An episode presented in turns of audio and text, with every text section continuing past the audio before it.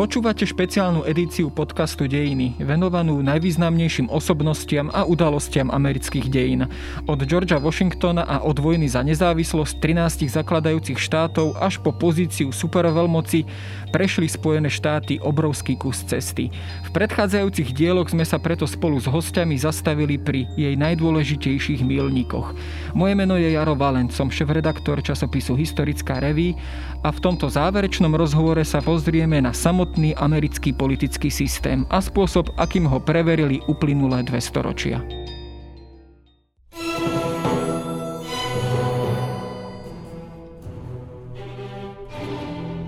To, že proti zneužitiu vlády treba použiť určité prostriedky, možno nevrhá na ľudskú povahu to najlepšie svetlo. Nevrhá však na ňu zlé svetlo už samotná existencia vlády. Keby ľudia boli anieli, nebola by vláda potrebná. A keby ľuďom vládli anieli, nebola by potrebná žiadna kontrola vlády, zvonku či zvnútra.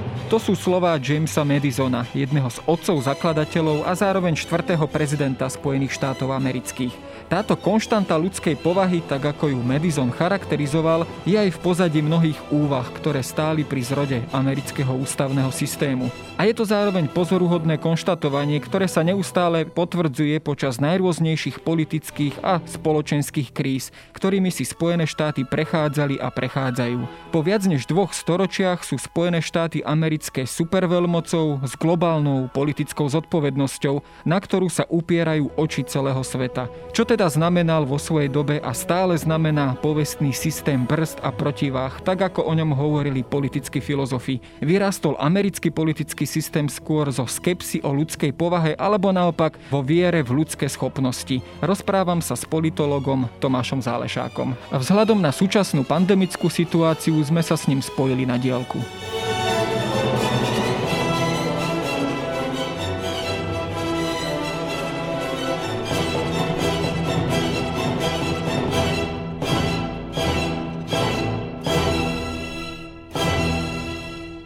Ja som pre vás, pre historickú revy predčasom napísal, že genialita amerických otcov zakladateľov nespočívala natoľko v originalite ako v praktickej aplikácii. Musím povedať, že som sa možno nevyjadril celkom presne, pretože určitá originalita tam bola. Skúsenosť otcov zakladateľov a autorov americkej ústavy vychádzala jednak zo znalostí domáceho britského politického systému, aj keď e, Amerika vznikla vzburou a bojom za nezávislosť od britskej koruny. Ďalšia skúsenosť bolo z rôznych tých malých mestských republik moderných alebo ráno moderných v Európe, alebo nejakých iných republikánskych experimentov, ako, bol, e, ako boli nizozemské spojené provincie. A Tretí zdroj znalostí otcov zakladateľov bol nepochybne čítanie antických e, materiálov. No a samozrejme antické zdroje, grécké aj rímske, filozofii, právnici, rétori, politickí teoretici, sa dajú čítať rôzne. Inak čítali klasické zdroje, povedzme stredovekí skolastici, inak ich čítali učenci v dobe renesancie a humanizmu a inak sa čítali v dobe osvietenstva. Doba osvietenstva pritom je dobou otcov zakladateľov. Tým som nepovedal samozrejme, že ktorýkoľvek z týchto spôsobov čítania je vyčerpávajúci, neskreslený alebo jediný pravdivý. Ale teda späť k otcom zakladateľom. To je doba osvietenstva, to je 18. storočie. A osvietenstvo samozrejme nie je homogénny jav, nie je to jednoduché. Veľmi silný vplyv tu malo škótske osvietenstvo na otcov zakladateľov a špeciálne na Jamesa Madisona. Škótske osvietenstvo to je David Hume, to je Adam Smith, to je Adam Ferguson a ďalší. No a v pozadí toho osvietenského čítania antických materiálov sa Zároveň črtá monumentálna postava, teda nikto menší než Charles de Montesquieu, ktorý vo svojom vrcholnom diele e, o duchu zákonov jednak prišiel aj s tou známou trojholníkovou schémou delenia moci vzájomne sa kontrolujúcej, delenia na moc zákonodárnu, moc výkonnú a moc súdnu. A taktiež to bol Montesquieu, ktorý hovoril o tom, že princípom morálnym princípom, na ktorom stojí republikánske zriadenie, je cnosť, občianská cnosť. Princípom, na ktorom stojí aristokracia, je česť a tyrania je založená na strachu. A bol to Montesquieu, ktorý ale ako osvietenec staršej generácie a znalec antických materiálov par excellence zároveň bol skeptický, práve vychádzajúc, alebo súd dlžný antickým autorom, bol skeptický ohľadom možnosti e, založiť republiku, slobodnú republiku slobodných občanov na nejakej veľkej základni, ako veľký štát skúsenosť dovtedajšia bola s malými republikami. A toto bola práve tá hypotéka antického myslenia, ktorej sa, ako sa neskôr ukázalo, v čase debát o ústave potrebovali autory ústavy zbaviť, do istej miery sa od nej odpútať. A to uskutočnil najmä James Madison, ktorý bol síce nie brilantný rétor, ale bol, bol veľmi presvedčivý v argumentácii a viac než jeho súčasníci dokázal vidieť dopredu a dokázal inovatívnym, progresívnym spôsobom aplikovať okrem iného aj znalosti antickej politickej teórie a filozofie. Tu naozaj, keď to porovnávame s vtedy sa čoraz viac presadzujúcim osvietenstvom a v súvislosti s osvietenstvom, ako do určitej miery jeho výsledok sa nám tu automaticky ponúka francúzska revolúcia, ktorá priniesla aj tie neblahé dôsledky. Tu naozaj spomínaný Madison upozorňuje práve na tú ľudskú povahu a teda na to, že je potrebné e, nielen spoliehať sa povedzme na ten ľudský rozum, ale aj na negatívne ľudské vlastnosti. Je toto ten práve ten primárny program povedzme aj tej americkej ústavy a celej filozofie otcov zakladateľov, teda vytvoriť systém, americký ústavný systém tak, aby nebol akýmkoľvek možným spôsobom zneužiteľný?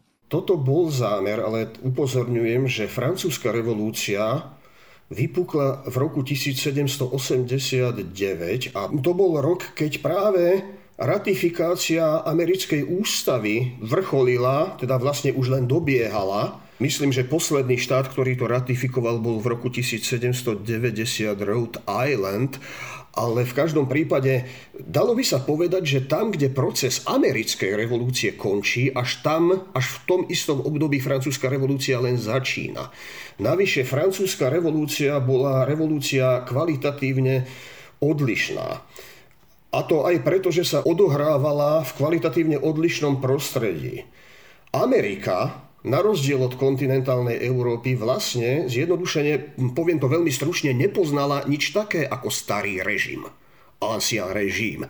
Amerika nepoznala štátnu církev, nepoznala prepojenie trónu a oltára, nepoznala dedičnú rodovú šlachtu, No a navyše, pokiaľ v Amerike, v amerických kolóniách alebo v amerických e, novorodiacich sa štátov vznikali nejaké politické tlaky, tie sa dali uvoľňovať expanziou smerom na západ. Boli to jednoducho iné podmienky, v ktorých povedzme, že tie isté doktríny alebo, alebo myšlienky alebo dokonca kultúrne vzorce správania, vrátane vzorcov náboženských sa jednoducho v novom prostredí správali, ako keby správali inak alebo viedli k iným dôsledkom než v tom starom. Čiže zdanlivo rovnaké idei, ale iné význenie. No a možno aj povedať, že, že americká revolúcia, ak to nazvime revolúciou, bola úspešná, možno práve preto, že zároveň jej, jej požiadavky neboli utopické, boli skôr realistické a to znamená, boli skromné. My sme sa tu po celé predchádzajúce 4 diely samozrejme rozprávali o najdôležitejších osobnostiach americkej histórie a teda o prezidentoch Spojených štátov. Tí mali e, samozrejme aj v tom ústavnom systéme svoje určité postavenie a naozaj e, pomerne silné postavenie. Bola toto od začiatku jasná alternatíva, teda že Spojené štáty budú republikou na čele, ktorej teda bude prezident ako pomerne silná politická persona, alebo prichádzali do úvahy pri i týchto úvahách odcov zakladateľov aj úplne iné alternatívy. Prečo nakoniec vlastne sa presadil takýto prezidentský systém? Aké okolnosti vlastne k tomu nasvedčovali? No, federatívna republika Federácia samotná nebolo na začiatku predurčená, predurčené východisko. E, nebolo to na začiatku niečo samozrejme, aj, aj takto sa to dá povedať. E, bola tu vojna za nezávislosť, z ktorej sa vynorilo 13 štátov združených pod e, voľnejšou konfederáciou, s kvázi ústavným dokumentom články konfederácie ktoré ale veľmi rýchlo, ako sa ukázalo, predstavovali len nejaké, nejaké prechodné riešenie, ktoré bolo treba dokončiť, pretože mnohým a čoraz viac po víťazstve vo vojne za nezávislosť veľmi skoro sa konfederácia začala javiť ako nefunkčná, nedostatočne fungujúca alebo dokonca dysfunkčná. Bol tu ale na druhej strane aj, boli tu skeptici voči, voči návrhu federácie, to treba tiež povedať. A navyše bolo tu pokušenie vojenskej diktatúry. Po víťaznej vojne, e, ktorá bola vojna dlhá, opotrebovávacia zo strany Američanov, vlastne to bola asymetrická, poloregulárna a polopartizánska vojna voči britským jednotkám zastupujúcim impérium tam bola spoločnosť vyčerpaná, bola tam veľa nespokojnosti a v neposlednom rade tam bola nespokojnosť v armáde, v kontinentálnej armáde Washingtonových modrokabátnikov. A mnohí súčasníci očakávali napríklad, že Washington ako víťazný vojvodca použije svoju generálskú autoritu na to, aby zatlačil na parlament a vnútil mu svoju vôľu a zaviedol poriadok. Budíš Washingtonovi pripočítané k úcti, že urobil niečo, čo z neho robí veľkého štátnika. Odmietol, rázne odmietol stať sa vojenským diktátorom. Napriek tomu, že túto možnosť mal. Napriek tomu, že po víťaznej občianskej revolúcii hrozil pád spoločnosti do chaosu, Washington mohol, ale nestal sa americkým Napoleónom, čím urobil jeden z dôležitých krokov k založeniu budúcej slobodnej republiky. Tým ale zďaleka, zďaleka všetky problémy nekončili. No, keď hovoríme o Washingtonovi, tak tamto takéto jeho ďalšie gesto bolo aj to, že po dvoch prezidentských obdobiach on odmietol potom ešte kandidovať tretíkrát. Vlastne ako keby sa ustanovilo do toho systému, že vlastne prezidenti sú tu na dve volebné obdobie, aj keď nie vždy potom sa to samozrejme dodržalo. Je to možno aj výsledok toho, alebo znakom toho, že táto prvá generácia štátnikov amerických sa držala nejakej, povedzme, ďaleko hĺbšej etiky, politickej etiky, ktorá tu bola prítomná z nejakej dávnejšej tradície. Keď sa, povedzme, pozrieme na tie puritánske korene, samozrejme prvých osadníkov na americkom kontinente, z čoho práve tento ich etos a toto politické presvedčenie vlastne vychádzalo? Po A, Puritáni a otcovia pútnici sú skupiny opradené istý, istou, istou národotvornou mytológiou, a pravdou je, že zanechali istú kultúrnu stopu, ale nie je to stopa priama. A v tomto období, o ktorom hovoríme, a hovoríme o, o druhej polovici až o sklonku 18. storočia, ten vplyv nebol až taký priamy. Po druhé, treba povedať, že Washington v čase, keď odstupoval, už bol starý a unavený. Vyvstávali tam nové podmienky, ktoré musela riešiť nová generácia politikov, aj tých ďalších prezidentov, Adamsa, Jeffersona, Madisona, Madisona samotného tiež. No a po tretie, tým sa dostávame zase k tej otázke republike založenej na cnosti. Ono je pravdou, že aj autory americkej ústavy a prví prezidenti, aj dokonca mysliteľia nejakým spôsobom spojení s americkou revolúciou staršej generácie, na túto cnosť kládli veľký dôraz. Ale je možné aj to, že práve títo zakladatelia mali v sebe, aspoň pokiaľ ide o politickú a občianskú rovinu, určitého verejného ducha aj tak sa to dá nazvať, aj tak sa tomu hovorilo, public spirited boli títo otcovia. Ale pravdou je, že samotní otcovia zakladatelia, a to sa črtalo neúprosne už behom ukončovania e, vojny za nezávislosť, museli riešiť nasledovnú vec. Spoločnosť bola rozvadená, plná nespokojencov a bolo zrejmé, že nie je možné udržať ju len na báze nekonečného vytrž- vytrženia revolučného alebo neustále fungujúcej občianskej cnosti a horúcej oddanosti republike a horúceho vlastenectva. Ľudia celkom prirodzene boli unavení a hľadali naplnenie svojich súkromných ašpirácií a zároveň s tým sa črtala nová výzva, totiž a to je to, čo, čo riešil Madison a, a ďalší autori americkej ústavy a jej obhajcovia, myslím federálnej ústavy, ako udržať republikánsky princíp v spoločnosti, ktorá je veľká, ktorá netvorí nejaký mestský štát typu Ženevy, alebo starovekých Atén, alebo volajakých Benátok, e, alebo niečoho podobného, ale je to, je to vznikajúci kolos. A takáto spoločnosť bola nutne pluralistická, Riešenie pre Madisona znelo federácia a znelo postaviť záujem proti záujmu, ambície proti ambíciám, jedny egoistické záujmy proti iným, prostredníctvom delenia moci, prostredníctvom systému brzd a protiváh, tak aby sa nie paralizovali, ale aby boli tak povediac usmernené do spoločenských blahodarných kanálov. A tam hovorí Madison, to známe diktum, ktoré odznelo na začiatku, že toto možno nevrhá, to, že proti zneužitiu moci je treba klásť e, takéto prekážky, možno nevrhá príliš priaznivé svetlo na ľudskú povahu, ale čo iného je sama vláda, než odrazom ľudskej povahy, najväčším takýmto odrazom ľudskej povahy. Čiže tu vychádza Madison z toho, že ľudia nie sú anieli. Ich schopnosť byť patriotmi, ich schopnosť byť cnostnými je obmedzená. Ich schopnosť vidieť spoločné ciele v takom širokom celku, ako je moderná pluralitná spoločnosť, je nutne obmedzená. To neznamená, že neexistuje, ale je obmedzená a nemožno sa na ňu spoliehať nejako na niečo perfektne stabilné a permanentne prítomné. Preto treba rátať s tým, že ľudia sú egoisti, prípadne rozumní egoisti. A od toho je potom systém vzájomnej kontroly moci. To neznamená koniec princípu konania v zhode. To ale znamená, že tento princíp sa odsúva čoraz viac do abstraktnej roviny spoločne zdieľaných pravidel hry. Ty keď si rozprával samozrejme o tom, že Americká republika vznikala nie ako meský štát, ale ako rozlahlá krajina, navyše teda zložená ako federácia, s obrovským množstvom protikladných vlastností častokrát. Je to naozaj svojím spôsobom unikát. Viedlo to ale aj k tomu, že aj vďaka týmto vlastnostiam a okolnostiam musel aj ten americký politický systém prijímať určité kompromisné riešenia alebo odsúvať, tak povediac, problémy na neskôr. To znamená, znamená, samozrejme najčastejšie sa spomína otrokárstvo a otrokársky systém, ktorý ako nevyriešená hypotéka niekde stále vytrčal e, spoza bučka a stále sa hlásil o slovo v tom neskoršom politickom vývoji.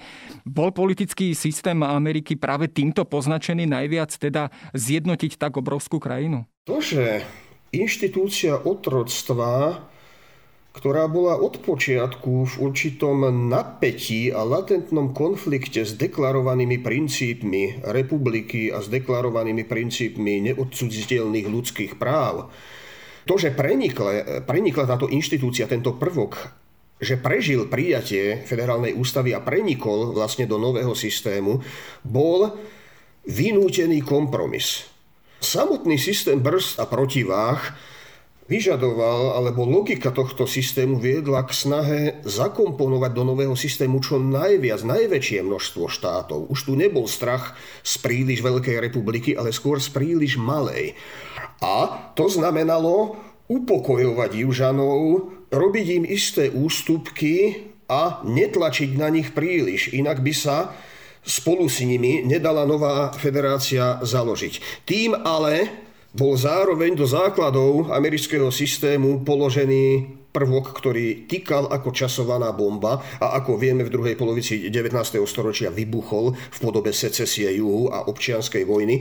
A toto bola doposiaľ zrejme najväčšia kríza americkej konštitúcie za tých no, zhruba 230 rokov jej existencie. V súvislosti aj povedzme aj s aktuálnym vývojom v Spojených štátoch sa už tradične hovorí teda o rozdelenej spoločnosti, o rozdelených politických táboroch, nezmieriteľných. E, je toto vlastnosť, ktorá je nejakým spôsobom unikátna, alebo keď naozaj si preberieme celé dve storočia, alebo viac než dve storočia od vzniku Spojených štátov amerických ako nezávislej krajiny až po dnes, je, sú takéto deliace čiary naprieč americkou spoločnosťou badateľné stále, nielen povedzme v prípade tohto samozrejme otrokárskeho systému a rozdelenia na sever a juh, taká tá tradičná predstava, ale povedzme aj pri e, ďalších takých zásadných verejných otázkach, ktoré teda americkou spoločnosťou hýbali?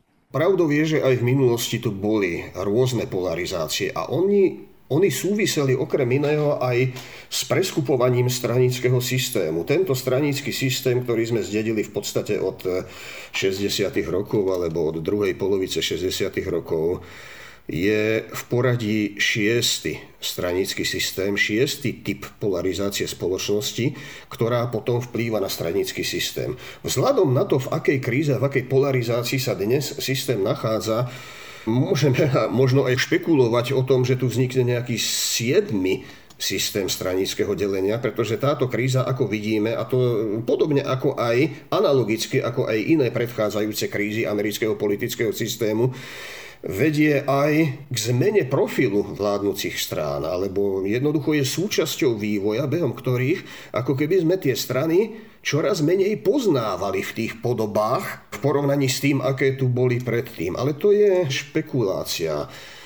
Isté je, aby som to zhrnul nejak stručne, že ten americký politický systém, ktorý je určený federálnou ústavou, prijatou konventom roku 1787 a v nasledujúcich dvoch rokoch e, dokončeným procesom ratifikácie, prejavoval napriek krízam doposiaľ pozoruhodnú pružnosť. Je to svedectvom geniality Madisona a ďalších zakladateľov a autorov ústavy, že dokázali ten systém nastaviť tak, že absorboval zmeny, ktoré pritom títo autory nemohli, si sotva mohli predstaviť vo svojom čase. A predsa ich absorboval. Samozrejme to neznamená, že ten systém je nedokonalý, to neznamená, že ten systém nepotrebuje rôzne čiastkové opravy, ale doposiaľ dokázal, že, že tých autokorekcií je schopný a to je dosť dôležité. Snáď, snáď by to mohlo byť zdrojom nejakého umierneného optimizmu aj do budúcnosti. Napriek tomu, že tá situácia, áno, iste dnes sa dramatizuje. Keď sa pozrieme na americký politický život a americký život ako taký, tak aj okrem teda pominúc samozrejme americký ústavný systém, tak má niekoľko takých charakteristických črad, alebo častokrát e, pri jeho hodnotení vystupujeme s takými pojmami ako teda, že Amerika vznikala na zelenej lúke, že americká spoločnosť je jedným veľkým taviacím kotlom, alebo teda takým tým melting spot, kde sa naozaj miešajú kultúry z celého sveta. Často sa rozpráva o takej tej protestantskej etike prvých osadníkov a zakladateľov Spojených štátov. Sú to všetko okolnosti, ktoré teda pominúc ten ústavný systém výrazným spôsobom ovplyvnili to, že Spojené štáty americké sa nakoniec stali, dá sa povedať, svetovou veľmocou? No, poprvé, Amerika nevznikla na zelenej lúke. Vznikla síce v odlišnom prostredí, než bola, než bola Británia, než bola kontinentálna Európa, ale na zelenej lúke to nebolo. Autori americkej ústavy už čerpali z nejakej politickej kultúry, ktorá tam preexistovala.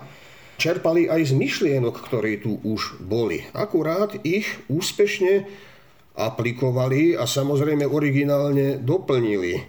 Ale je chybou predstavovať si, že americká ústava vznikla ako nejaký ľubovoľne vytvorený dokument, bez zreteľa k preexistujúcej politickej praxi a tradíciám a reálnym pomerom v spoločnosti.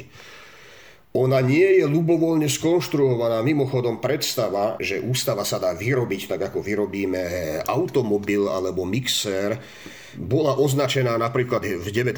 storočí historikom švajčiarským Jakobom Burkhartom za, za veľký moderný blud No v každom prípade, v prípade Ameriky, americká ústava je síce naj, najstarším písaným ústavným dokumentom na svete, ale nie je to písaný dokument, ktorý by vznikol z ničoho, ktorý by nebol dlžný už preexistujúcej politickej praxi.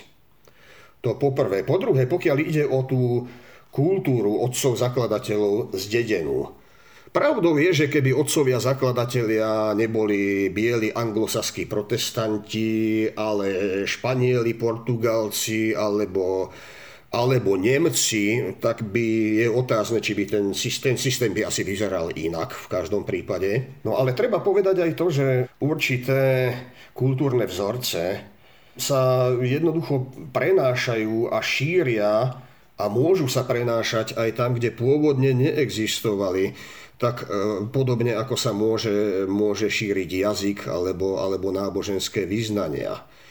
Taviaci kotol, niekto môže povedať, že je to do istej miery mýtus, ale nie tak celkom, pretože pravdou je, že až doteraz to bol zároveň princíp, ktorý do istej miery fungoval. Ak by sa Amerika totiž mala zmeniť staviaceho kotlu na nejakú šalátovú misu, kde si všetky tie ingrediencie podržia svoju vlastnú konzistenciu, tak e, môže byť ohrozený celý systém. Príslušnosť amerických občanov a lojalita k Amerike je niečo zároveň, čo sa vyžaduje od imigrantov do posiaľ, ktorí chcú sa stať americkými občanmi. Pravdou je, že v posledných dekádach e, tento princíp je pod istým tlakom a do istej miery trpí, ale doposiaľ celkom neprestal fungovať a ukazuje sa, že funguje aj v čase nejakých ohrození vonkajších a podobne. Pozoru hodne zafungoval po 11. septembri 2001, ale to nie je jediný príklad. Mnoho takýchto charakteristík, ktoré sme aj spomenuli, spomínal aj teda francúzsky politický filozof Alexis de Tocqueville, ktorý teda v 30. rokoch 19. storočia navštívil Ameriku a on, dá sa povedať, povedal také veľmi zaujímavé slova o tom, teda, že istým spôsobom predpovedal alebo predpokladal, že do popredia vystúpia vo svete v budúcnosti dve veľmoci, jednak Spojené štáty americké a Rusko. Dá sa povedať, že tento jeho predpoklad štát bol akýmsi politickým proroctvom a teda, že naozaj sa naplnili jeho slova a odvolával sa práve na tieto okolnosti, ktoré Ameriku spravili veľkou? Jeho predpoveď sa ukázala byť správna, ale treba povedať aj to, že v tej dobe sa to už dalo predpovedať. Pokiaľ ide o samotnú Ameriku, samotní otcovia zakladatelia aj pri tvorbe ústavy a obhajcovia nového federálneho zriadenia rátali s tým, že z Ameriky môže vzniknúť kolos, ktorý nanovo rozdá karty mocenských pomerov medzi veľmocami, ktorý bude perspektívne konkurentom európskych koloniálnych mocností. A pokiaľ ide o Rusko, Rusko v tom čase sa postupne dostávalo do povedomia. No a neskôr po, po napoleonských vojnách už jasne a definitívne hralo svoju úlohu v Európe. A to úlohu živlu, dalo by sa povedať, reakcionárskeho kým ale Rusko expandovalo v rozsiahlých priestoroch Eurázie, americká republika a americká civilizácia expandovala na severoamerickom kontinente smerom na západ. Boli to dve perspektívne, novovznikajúce ríše, aj keď e, americkým otcom zakladateľom by sa e, zježili vlasy na hlave, keby ich niekto nazval impérium. Oni predsa vyšli z boja proti britskej imperiálnej nadvláde, ale fakticky, a na to upozorňuje aj súčasný historik Neil Ferguson, Amerika v istom zmysle impérium bola a impérium je. No aj keď je to impérium iného druhu, než bolo britské impérium, alebo iné podobné veci. A Tocqueville správne aj rozpoznal ten rozdiel medzi despotickým cárským systémom a americkým systémom stavajúcim na slobode, na slobode jednotlivca. Práve z tohto pohľadu, že teda Spojené štáty e, sú obrovským kolosom a v podstate super veľmocou, ktorá aj istým spôsobom je takým hlavným predstaviteľom demokratického sveta, spôsobuje to, že na Ameriku ako takú sú potom kladené zásadne iné a tvrdšie požiadavky v očiach svetovej verejnosti.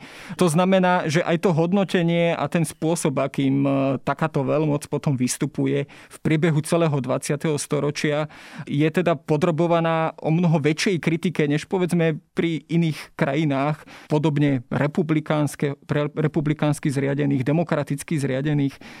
Skrátka, spôsobuje toto naše úplne nové, alebo dá sa povedať kritickejšie videnie? Áno, Amerika je v tej roli, v ktorej nebola v histórii jediná, je predmetom samozrejme vzhľadom na svoju, na úlohu, na rolu, ktorú hrá, na svoje postavenie, aj na svoju veľkosť, aj na svoju ekonomickú silu a vojenskú silu, je predmetom aj vysokých očakávaní, aj, aj veľkých záští pochopiteľne.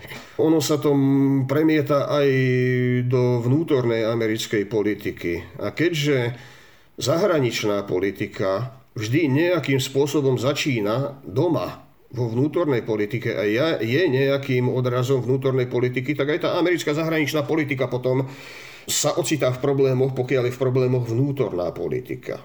Pre nás, ktorí žijeme v Európe, to bôž v nejakých menej stabilných oblastiach Európy, je samozrejme toto veľmi závažný a zaujímavý bod, ktorý môže byť zdrojom všelijakých nespokojností. Ak tu vidím nejaký neblahý trend v americkej zahraničnej politike, ktorý aj súvisí s veľkými očakávaniami a prípadnými sklamaniami a s rôznymi láskami a nenávisťami, tak je to nešťastný trend rozkmitu zahraničnej politiky, ktorá sa stáva akýmsi rukojemníkom straníckých domácich záujmov, namiesto toho, aby predstavovala dlhodobé kontinuum trpezlivo sledovaných strategických cieľov, ktoré by boli odrazom nejakej skutočnej, e, skutočného národného záujmu. A pokiaľ tento trend bude pokračovať, bude to oslabovať postavenie Ameriky vo svete a bude to budiť aj najrôznejšie sklamania.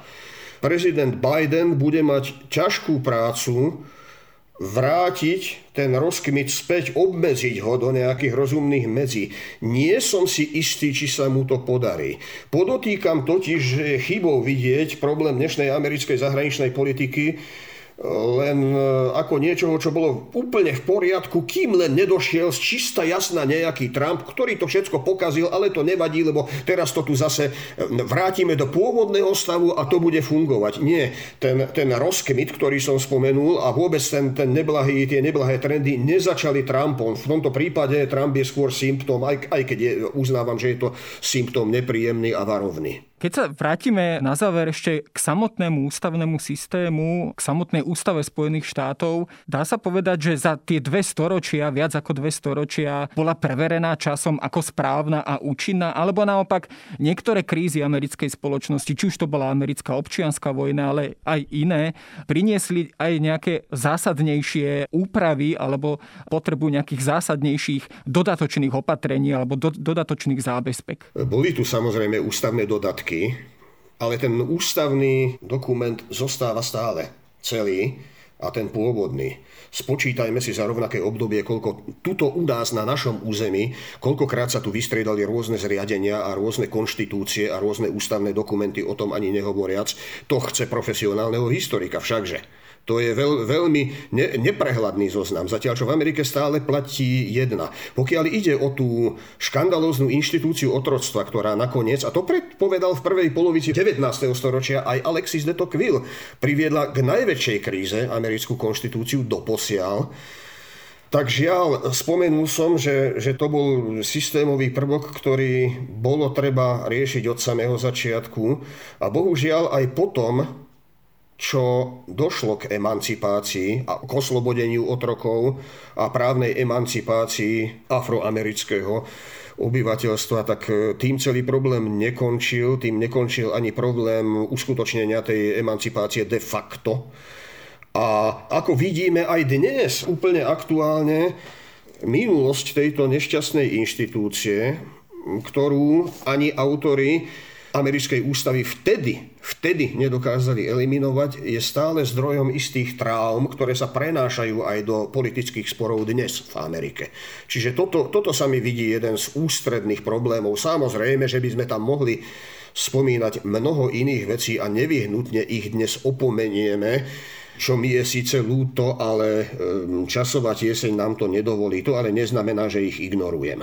Na záver, keď sa pozrieme na samotnú úlohu a postavenie Spojených štátov, to nedávna a dnes, to znamená, keď si porovnávame roky studenej vojny a potom následný vývoj, tak kým v tom predchádzajúcom období naozaj e, vystupovala ako jedna z dvoch superveľmocí, ako hlavný predstaviteľ povedzme toho demokratického tábora, keď si to rozdelíme takto, dnes je tu v podstate podstate vystupuje aspoň po tej vojenskej stránke ako jediná superveľmoc. Má to aj nejaký zásadný vplyv na nielen zahraničnú politiku, ale aj na ten vnútorný život, e, politický život v Spojených štátoch amerických. To znamená, že kým skôr bol ten povedzme nepriateľ, či už tou Reaganovou retorikou ako ríša zla a komunistický tábor jasne definovaný, tak dnes tie problémy jednoducho tá americká spoločnosť a výzvy, ktoré pred ňou stoja, nevie definovať? No, nezabudnime na to, že samotná výzva komunizmu po skončení druhej svetovej vojny bola niečím z veľkej časti nepredvídaným. To bola nová skutočnosť, ktorá mnohých šokovala, s ktorou bolo treba sa vyrovnať a odrážajú to také dokumenty, ako bol Kenanov dlhý telegram alebo Trumanova doktrína a tak ďalej a tak ďalej. Celý priebeh celý priebeh studenej vojny bol nejaké, nejaká reťaz vyrovnávaní sa s novo vznikajúcimi krízovými situáciami. No a to platí aj dnes. Máme tu novú situáciu a ľahšie sa nám vždy komentuje minulosť, lebo veď všetci sme generáli po bitke, než dokázať správne identifikovať nové skutočnosti, najmä vtedy, ak tie nové skutočnosti nám tak ako si kazia naše vlastné, alebo idú naprieč našimi vlastnými očakávaniami. Ale myslím si, že toto nie je prekvapivosť dnešných udalostí. Nie je v histórii nič nové. To, čo my dnes považujeme za samozrejme, bolo v čase svojho vzniku prekvapivé. Konec koncov prekvapením pre svet bola samotná americká demokracia.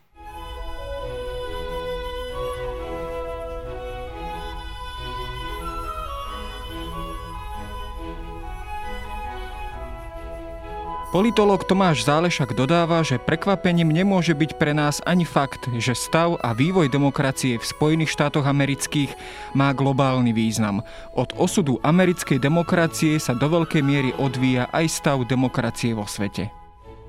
Zaujímať sa o americkú demokraciu, aj o jej minulosť, aj o jej stav dnešný a jej aktuálne problémy je pre nás dosť dôležité už z toho hľadiska, že či sa to niekomu páči alebo nie, Amerika je najsilnejšou svetovou demokraciou a mnohé z toho, čo sa dnes e, pretria sa, preberá ako kríza demokracie, kríza, kríza globálnej demokracie, ako globálny problém je z veľkej časti niečo, čo sa odráža na americkom systéme, alebo čo vychádza z amerického systému. Čiže osud americkej demokracie je spätý s osudom globálnej svetových demokracií. Momentálne tu nie je nikto, kto by v tejto úlohe Ameriku zastúpil. A ak sa Amerika dostáva do problémov a jej zahraničná a bezpečnostná politika sa dostáva do problémov, ak sú jej inštitúcie spochybnené a nabúravané, ak je jej autorita na medzinárodnej scéne spochybnená, potom sa sťahujú mraky nad celkovými perspektívami demokracie vo svete.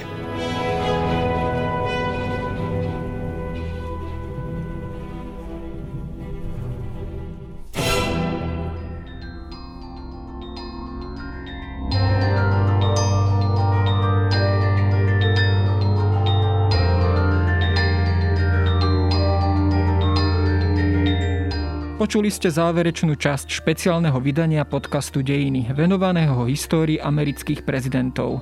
Mohli sme ho priniesť vďaka spolupráci a podpore veľvyslanectva Spojených štátov amerických na Slovensku.